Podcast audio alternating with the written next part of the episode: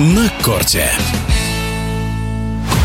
Теннисист Карен Хачанов выиграл турнир в Китае. Это его первый значимый титул за пять лет. Особо отметим, что произошло это на фоне недавних травм и не совсем удачных выступлений. Насколько значима эта победа? Возвращается ли Хачанов в свою оптимальную форму и изменилось ли что-то в его игре по сравнению с предыдущими выступлениями, расскажет известный теннисист, семикратный победитель турниров ATP, бывшая девятая ракетка мира в одиночном разряде Андрей Чесноков. Я считаю, что это очень большой успех, и это очень значимая победа победа, потому что последний раз, когда э, выиграл турнир Карен, это было пять лет тому назад. Но это был супер турнир в Париже, и тогда он обыграл Новака Джоковича. Но в любом случае, даже победа на 250-тысячнике, я думаю, что особенно после травмы, это огромный успех для Карена. Что изменилось в игре после его возвращения? Да? А, скажем так, в общем-то, Карен остался Кареном. И большие изменения в его игре я не могу назвать. По крайней мере,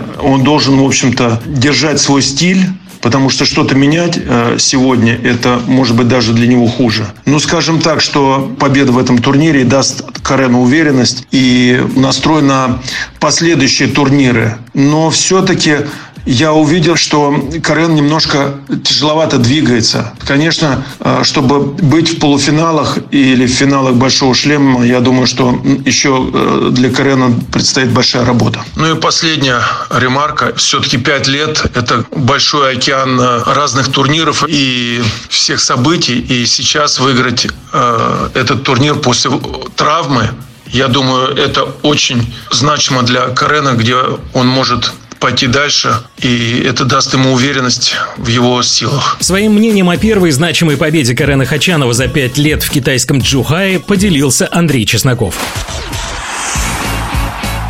На корте.